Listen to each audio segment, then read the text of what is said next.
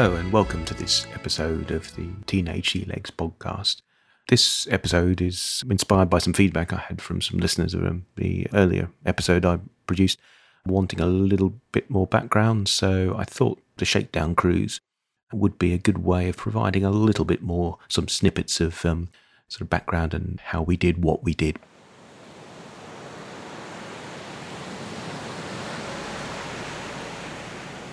So, what is a shakedown cruise? It sounds pretty alarming, but actually, it isn't. It's typically and traditionally the, the first trip of a, a new ship or vessel um, with a new crew, or indeed a, vessel that um, has taken on a new crew. And the shakedown cruise is really designed to um, work out what the niggles are in the boat, what needs fixing immediately, what you can manage with, and also um, for a lot, particularly for crews that are drawn from uh, many different walks of life, it's um, learning how to um, to work together. Um, obviously, being a family when you've all grown up together, the the, the sort of shakedown um, aspect of crewing is perhaps um, less about um, getting to know each other, but uh, more about finding out what your strengths and weaknesses are.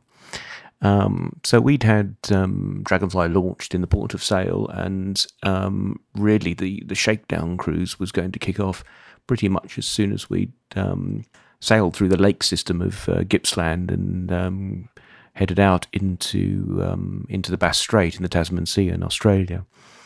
Now, for us, the the shakedown cruise was perhaps quite confident about it because Dragonfly wasn't our first boat. I I probably alluded in a uh, in a previous episode that um, we'd ha- we'd had another a boat that had given us some um, previous experience. Um, she was a catamaran like Dragonfly, also built by my father, an older design. Um, all the accommodation in Tingira was um, in the hulls, um, so she had an open wing deck, unlike Dragonfly, um, and she was a ketch rig, so she had two masts, a main mast and a mizzen mast. Um, Dragonfly um, was a sloop with a single mast.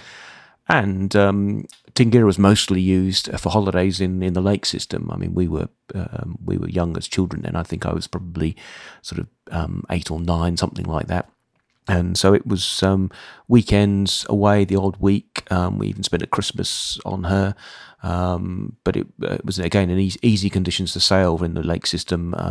Yes, it can get quite uh, windy at times, but it's it's a fairly straightforward water for um, to navigate in, particularly if you're um, um, parents with young children who aren't really contributing uh, much to the sailing of the ship. And certainly Tingira was a good um, a good experience for us, and she looked magnificent under full sail when she had um, both the um, uh, uh, both the masts fully sailed, and she had a set of sails that um, spread between the two masts as well. Um, indeed, once, um, and I think now looking back with hindsight, it was probably my parents testing the water. We were right down at the the entrance of the lake system into the Bass Strait, and my father took us all out on on Tingira, right out into the in, into the ocean there, sailed around for a few hours and then came back. And I think it was very much a um, a testing of the water, getting a feel for the air and all that sort of thing. Would we have taken to the sea in Tingira? Um, possibly not. Um, as I say, the accommodation was in the hulls. It was quite cramped. Um, all three children were in one hull. Um, but we were small enough that didn't matter. And my parents had the other hull. But for, if we were going to do a, a circumnavigation of the the, um, the, globe, in the words of a immortal movie, we were going to need a bigger boat. So Tingira probably probably would have been sold had not tragedy struck. Um, there was some severe flooding in the, the lake system in 1978 and uh, she was lost at her moorings when the, the river burst her banks and the trees around um, collapsed and washed out, and one actually crushed her my parents, being quite resilient, overcame that um, setback, I think, and were quite undaunted, and hence the the idea and the dream to um, to build Dragonfly and, and set off a few years later um, was born. And so, wind the clock on, and there we are. Um, same entrance um, out into the Bass Strait, different ship, and a very eager crew poking their nose again out into the um, the, the wide ocean, I should say sea. Really, it's the Bass Strait empties into the um, the Tasman Sea there, and so our plans for this sort of shakedown cr- uh, cruise, I think, in, involved um, going around the um, Australian coast up towards Sydney, um, just doing what we call sort of day hopping, sailing each day and anchoring each night. And that would be a, a good early test and then we would strike out from Sydney into the Pacific and use the first sort of um, transoceanic um, leg to see how she was performing at sea. So, um, as I say, the shakedown looks at both the, the crew and the uh, and the ship. And the one thing I personally discovered, literally as soon as we turned into the Bass Strait, was I got seasick. So, sea legs and getting those sea legs um, became quite a, an important thing for me. Um, so early on, I I certainly found when you were the boat was quite close to the coast, and you could see a fixed coastline with the waves breaking on it, and the boats bobbing up and down. It can be um, uh, quite motion sickness inducing. So that was something I had to to get to grips with. But um, we were happy to discover that the boat performed um, almost as it, pretty much as expected um, in terms of the sort of sailing day by day. Um, she was quite easy to handle. My father had built her, I think, within um, a view in mind that he could sail it on his own while we were all taking our time to get to grips with it. So she had, for example, um, bearing in mind this is the early 80s, she had one of the earliest satellite navigation systems, um, a sort of you know, little computer box that was um, in in the cabin there. And um, my father had built the, the, sort of speed logs that measure the boat's speed and various other um, instruments um, to be wired into the into the sat nav, so it could take a lot of instrument readings as well, and it could try and the computer could do what they call dead reckoning when it wasn't getting a satellite navigation fix. Um, and it was discovering how this was all a relatively new way of doing things. Um, most boats then had what we would call a mechanical log, where the speed readout went straight to a dial, and you could just um, you could read the, the, speed directly. So the boat, you might say, was high tech, but I think we were guinea pigs because a lot of the technology at that time probably was designed without a real understanding of what the marine environment and what salt and sea air might might do to them. Um, um so that, these are the sorts of things we needed to find out. Um, she also had an automatic pilot that again was linked to the satellite navigation system, so my father could actually just set a course and the, the automatic pilot would um, steer it. So, um, but for day to day trips, we obviously didn't. Um, he certainly didn't need all those those particular gizmos, and um, the sort of early navigation when you're inside of land is is done by um, taking bearings off various. significant marks, head, headlands, and hills, and that sort of thing, and then plotting away on a chart. And again, my father was quite skilled at that, and that was one of the things he started teaching me um, was how to how to do that um, kind of thing and fix your position from points on land, which again found interesting and took my mind somewhat off the um, the, the seasickness. So um, so we were duly sort of pottering up the um, up the coast of Victoria and in New South Wales there, and um, stopping each day. Um, and in some ports, we met um, we would meet up with people we knew um, who were sort of aware of the trip we were planning, which was um, always a nice um, a nice break. Um, the weather was fairly consistent, um, as I recall. We certainly didn't encounter any sort of severe weather on that that particular particular leg. and there was some quite coincidental meetings as well. We were sailing into one port on the New South Wales coast its name escapes me sadly, um, but it has very high cliffs that you sail in between. But on top of those cliffs is a golf course, and by the time we'd come in and tied up the jetty, two friends of my parents were standing there waving, saying we were playing golf, and by sheer coincidence recognised the boat and came down to see us. Further um, up, in fact, just before I think it was the last port before we made uh, Sydney, fairly poignant encounter with a boat as we were coming into um, this uh, harbour called Bateman's Bay. There was a, a boat setting out flags gaily flying from all its masts. Um, and as we passed and waved at them, they waved back, and the captain sh- called out gaily, "Tahiti, here we come!" So they finished the shakedown and were off doing their um, their, their their passage, and that, that's quite a long uh, a long trip to do. But we waved and wished them good luck, and enviously um, thought, well, we've got a, a few more weeks just um, testing and learning, as it were.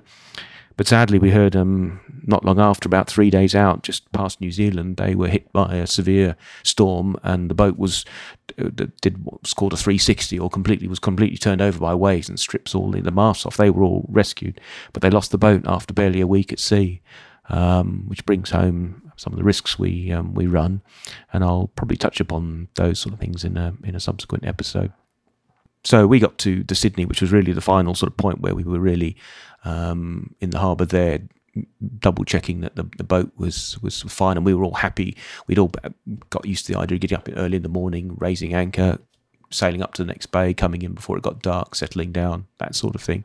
So from Sydney, the plan was to strike out to New Caledonia, a French island out in the Pacific, about a 10, 14 day crossing. So Sydney was very much about provisioning the boat. Um, so got this out on our last bought for um, fresh food and all that sort of thing.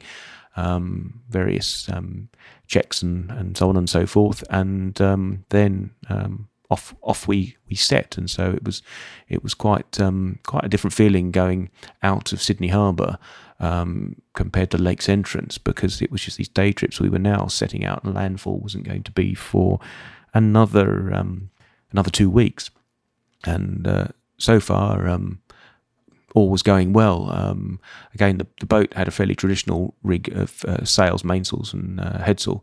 Um, there was coming in at the time something they called self furling or roller furling headsails, where you could roll a single sail that was permanently attached to the stay, so you didn't have to leave the cockpit. But um, we had a traditional set of um, headsails, so that varying sizes that you changed up and down to according to the wind.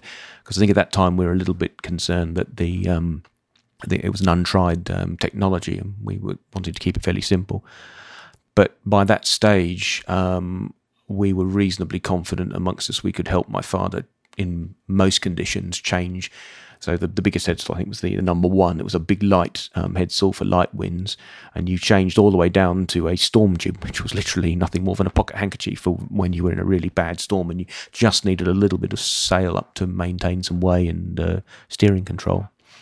So we we got reasonably good at um, dropping the, the headsail and um, unclipping it and clipping the the next one on. You know, the standing on the catamaran um, uh, bows, you've got uh, the safety net and a, um, a catwalk in the middle where the sail comes down, and two of you could stand there reasonably um, good seas and, and change the sails and that sort of thing.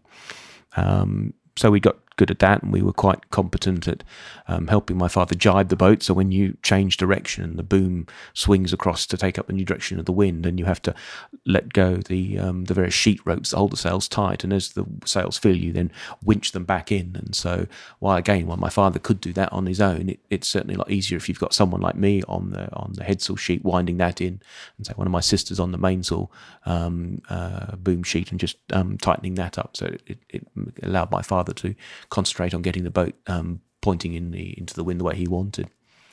So our first cruise um, um, was was off, and we were looking forward to dining on various French cuisine, and uh, in a couple of weeks' time. Unfortunately, the, the gods, being what they are, decided to oblige and said, Ah, shakedown cruise, you need to test all sorts of conditions. And so, halfway into the Tasman Sea, they threw an almighty gale at us, and a sea like you, I'd never seen before. Um, it was um, very uncomfortable, and my sea sickness returned with a, an absolute vengeance. Um, possibly not helped by the uh, initial configuration, uh, Dragonfly's um, diesel fuel tanks were in the stern uh, sleeping compartment. So just above my head was a big shelf where one of the big diesel tanks was. So there was always that slight lingering smell of, of diesel. And actually, just well, I had to climb over the um, the port uh, diesel engine housing to get into the bunk as well. So it's that lingering smell of salty bilge water and diesel in your cabin when you're feeling slightly unwell. Doesn't help the old sea legs. Um, so we were um, we was we were finding it increasingly harder and harder to go in the direction that we wanted to go. The storm was was really um, um, showing its teeth, and in the end, we did something that's known as lying a hull, where you basically reduce the sail to the bare minimum and um, just hold your position in, into the prevailing wind and sea and just ride the storm out. In extreme cases, when we carried one of these things, these things, you can launch a sea anchor, which is an old parachute, and you deploy that. It fills with water um, rather than air, and then just acts like a block of, of concrete, and you can use that to hold you um, in position. But you, that's a sort of a method of last resort. So we spent two two and a half days lying ahull, i.e., going nowhere, being battered by wind and sea, and looking out of my little porthole, I could see these seabirds. They called them storm petrels, I think, and these little birds were gaily flying around in the middle of this storm, and they would flick the tops of the waves with one of their feet as they flew past, as if to poke fun at me in my misery and uh, discomfort, and as, as if to say, "Hey, what's wrong with the storm? You should be enjoying yourself." Anyway, after um, two and a half days, um, the decision was taken to turn away and sail sort of with more with the, the, prevailing weather, and we headed for an Australian island called Lord Howe Island for, for shelter. And so, um, and we stopped there for a few days. So you might say my, my first shakedown cruise, I was left feeling I hadn't um, really passed the test with flying colours, being um, incapacitated with um, quite severe seasickness to the extent um, after a week at sea, the, the weight loss I was getting, particularly bearing in mind I'm only about 13 at this age, was giving my parents some cause for concern because I, I really wasn't eating and, and, and drinking enough. But um, so I, I, realised there and then I had a um, um, a bit of a um, a learning curve to go to acclimatise um, uh, and get my sea legs. But if I jump forward ahead now, one of the things I, I, I learnt in terms of getting my sea legs and avoiding seasickness was being occupied uh, when we were at sea. And I found this out in a rather unusual way, I think. Um, we were sailing from New Caledonia to a um, a small island that was part of that group. Um, we were just going to sort of visit and stay there for a week, and we were still within the main lagoon, but the wind um, was brisk and it was good sailing wind. It was exactly where the, the boat wanted it. She was fairly flying along, and we had a, the number one headsail up, and the mainsail was, was full, and the boat was fairly flying along at a, a good old speed.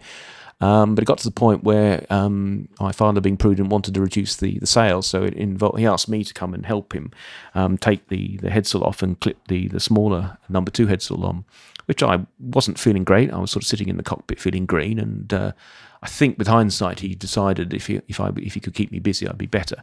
So I duly we had the sea was such and the boat was pitching quite a lot. This was you couldn't stand on the deck as easily as I made out earlier. This was one where we had to clip on harnesses, and and indeed I found that. Um, once we got up there, the, the movement was such I found it easier to sort of lie on the catwalk with my father sort of crouching above me. And um, once my sisters had um, released that um, the halyard, we were pulling the sail down, and I was my father pulled it down. I unclipped it and sort of tried to sort of roll it up. And I remember looking back and seeing probably about two thirds of the hull out of the water at any one time as she was skipping along the waves, um, which I thought was quite exciting at the time.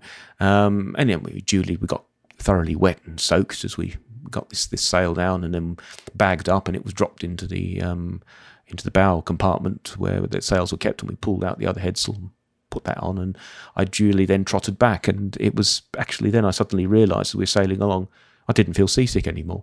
Um, so um, it was a technique I had to perfect over the coming months as part of my shakedown of uh, of learning when to recognise the motion was getting the better of me and and finding ways to keep myself occupied.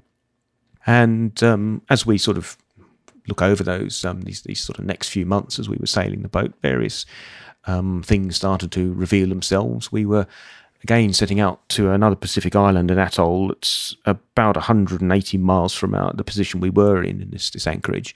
The kind of distance you can't do in a day, and you don't want to do it such that you arrive at the atoll at night because the last thing any boat wants to do is try and cross the reef. Um, in darkness. So the trick is you set off actually um, early evening, sail overnight, and arrive in the morning. And we were duly doing this, and then there was this this sort of hot electrical smell and uh, we realised that the um, the sat nav and the instruments connected to it had decided to short out. Um, you know, easy enough to sort of um, switch everything off. That that was fine. But then we were there. We were with um, about to set out in the middle of the night to look for a um, an atoll with no satellite navigation, no boat speed measure, um, and none of the other sort of instruments that you might you, want to, to, to use. Now, you might say, well, common sense says you don't go. But in actual fact, again, I think the real success of our trip boiled down to my father was being an experienced, he'd been in the Royal Navy, he'd been brought up with boats with his parents. He could navigate in dead reckon, and he used to still use a sextant and take bearings, even with the sat nav. It was a way of double checking. So he thought, yeah, we can, it's, it's, it's a trip I can do. I'm quite happy to dead reckon our way over there. And it's still a feat that amazes me to this day. He using a sextant and star sights and the occasional banana skin dropped off the, the boat to time its speed through the water so we get a rough estimate of its speed. He dead reckoned and found this atoll such that we actually arrived just a little bit earlier than we wanted. It's still a little bit dark, and so we were hung around outside um, uh, before sort of going in. Um, in in daylight, and so that is really the purpose of something like a shakedown cruise. Not only you know something might go wrong, um, there's a black humour amongst some sailing people. The shakedown cruise never ends. You're always finding things wrong. But the important thing is when they go wrong, you're able to react to them and, and fix them in the way my, my, my, father could. And I, I still think that was a, an impressive feat of uh, navigation, which to my mind called. Um, called to mind some of the experience of the early sailors that um, were traversing the world without any kind of aid beyond things like sextants and telescopes and, and clocks and that sort of thing. Um, so we were pretty um, pretty fortunate in that. Um, so the shakedown cruise for us really lasted until we came back into an Australian port um, about after about six months, and there were things that we wanted to do, and she went in for a refit. Um, one of the things my, my father had felt was that the original bow shape and stern could be um, modified slightly to make uh, the sort of pitching motion um, more damped down. And so, again, with his own sort of sketching and a pad, he, he resculpted and, and fiberglassed the shape and changed the shape of the bows and stern um, to make a more, um, um, not I'll say more seaworthy, just to make a, a boat that was um, more comfortable to ride in, I think. We also had alum- aluminium alloy diesel engines to reduce weight. Again, they were a fairly new thing, and they were good. They certainly did their um, did what was after them. But we found that they were getting prone to vibration, and that the brackets had uh, fractured under the vibration. So my father was then we'd arrived at this port with the alternators that we, we need to charge electricity were driven off the diesel motors, um, sitting in in wooden brackets, and so they were replaced with steel ones um, we'd found the vibration was caused by the propellers. Again, we'd set out with what they call feathering propellers, which, when they're not being used, the action of the water flattens the blades out so they create less drag. Um, but what we'd found was that the actual blades would still vibrate, and they sent the vibration up the propeller shaft to the constant velocity joint where it connected with the engine. That vibration um, was then transmitted into the engine casing, and the, the aluminium alloy didn't like that kind of vibration, and so we got these sort of um, cracks. Luckily, the main casing in the engine was perfectly intact. It also caused the um, um, constant velocity joint to spring a leak, and a couple of times we um, had a prop shaft just drop out and water comes in, which sounds quite dramatic, um, but um, it's it's easily easily rectified. Um, but I think again we um, replaced the constant velocity joint with a conventional what's known as a stuffing box, which is a big grease sort of um, met, uh, metal box filled with grease, and, and, and the engine, the propeller shaft are bolted on together. It's a much firmer firmer seal. So you you we these are sort of things that you, you discover. You try a particular innovation and see what works and what does, doesn't work. Um, and uh, one again, one of the more interesting things that happened sailing across the Coral Sea on the way back to Australia for this refit, we suddenly found the steering being a little bit sluggish, and we looked over the side, and the port rudder had come uncoupled from the steering and, and, and fallen out, if you like. But the weight of the wooden rudder, or should say the buoyancy of the wooden rudder, meant it wouldn't drop all the way out. And, you, and all it had been really was a. It's again, it sounds dramatic, and I'm perhaps over um, over egging it, but um, the vibration again, probably coming through the, the prop shafts, had loosened one of the bolts, and it meant stopping the boat. And um, my father and I putting a ladder and going over the side and pushing the the, the rudder back up, while my um, sisters were um, reattaching the nuts and um, bolts and all that sort of thing. And it was quite weird because it was the middle of the Coral Sea, and I think the depths must be something you know a couple of thousand um, feet um, at least. So it's I think it's probably one of the deepest oceans of um, deep, deepest bit of swimming I've done in a while. So again, these little um, mishaps and, and hiccups happen, and it was the way we by that stage we worked well together as a group as a team. Um, and again, I think uh, a future episode I will touch on how we all sort of worked and uh, and lived together in a, in a confined space, and, and how you respond to the the the, the good times uh, and and the adversity. But hopefully, I've given you an impression of what the, the shakedown um, cruise is. Um, as I say, for boats that are bringing in different crews, they have to do a bit more and making the crews sort of work together. Um, for us, because we were a family, I think we were good at expressing um, discontent, if you like, um, um, early on, so it never sort of built up to a head. And as uh, you know, considering the boat had been um, built by my, my father in the in the front garden of his house, its first trip out around the Pacific, um, she did very well. I mean the um, the various niggles that we, we picked up were easily rectified. And uh, when we left after the refit, she had new wiring in for the, the, the sat nav. We still kept that, but she had a, then a backup set of mechanical logs so that we had um, uh, plenty of backups there. But um, it was also, for me, um, a bit of a shakedown in discovering um, how to manage um, um, seasickness.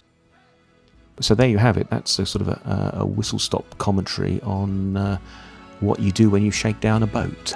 Thank you very much for listening.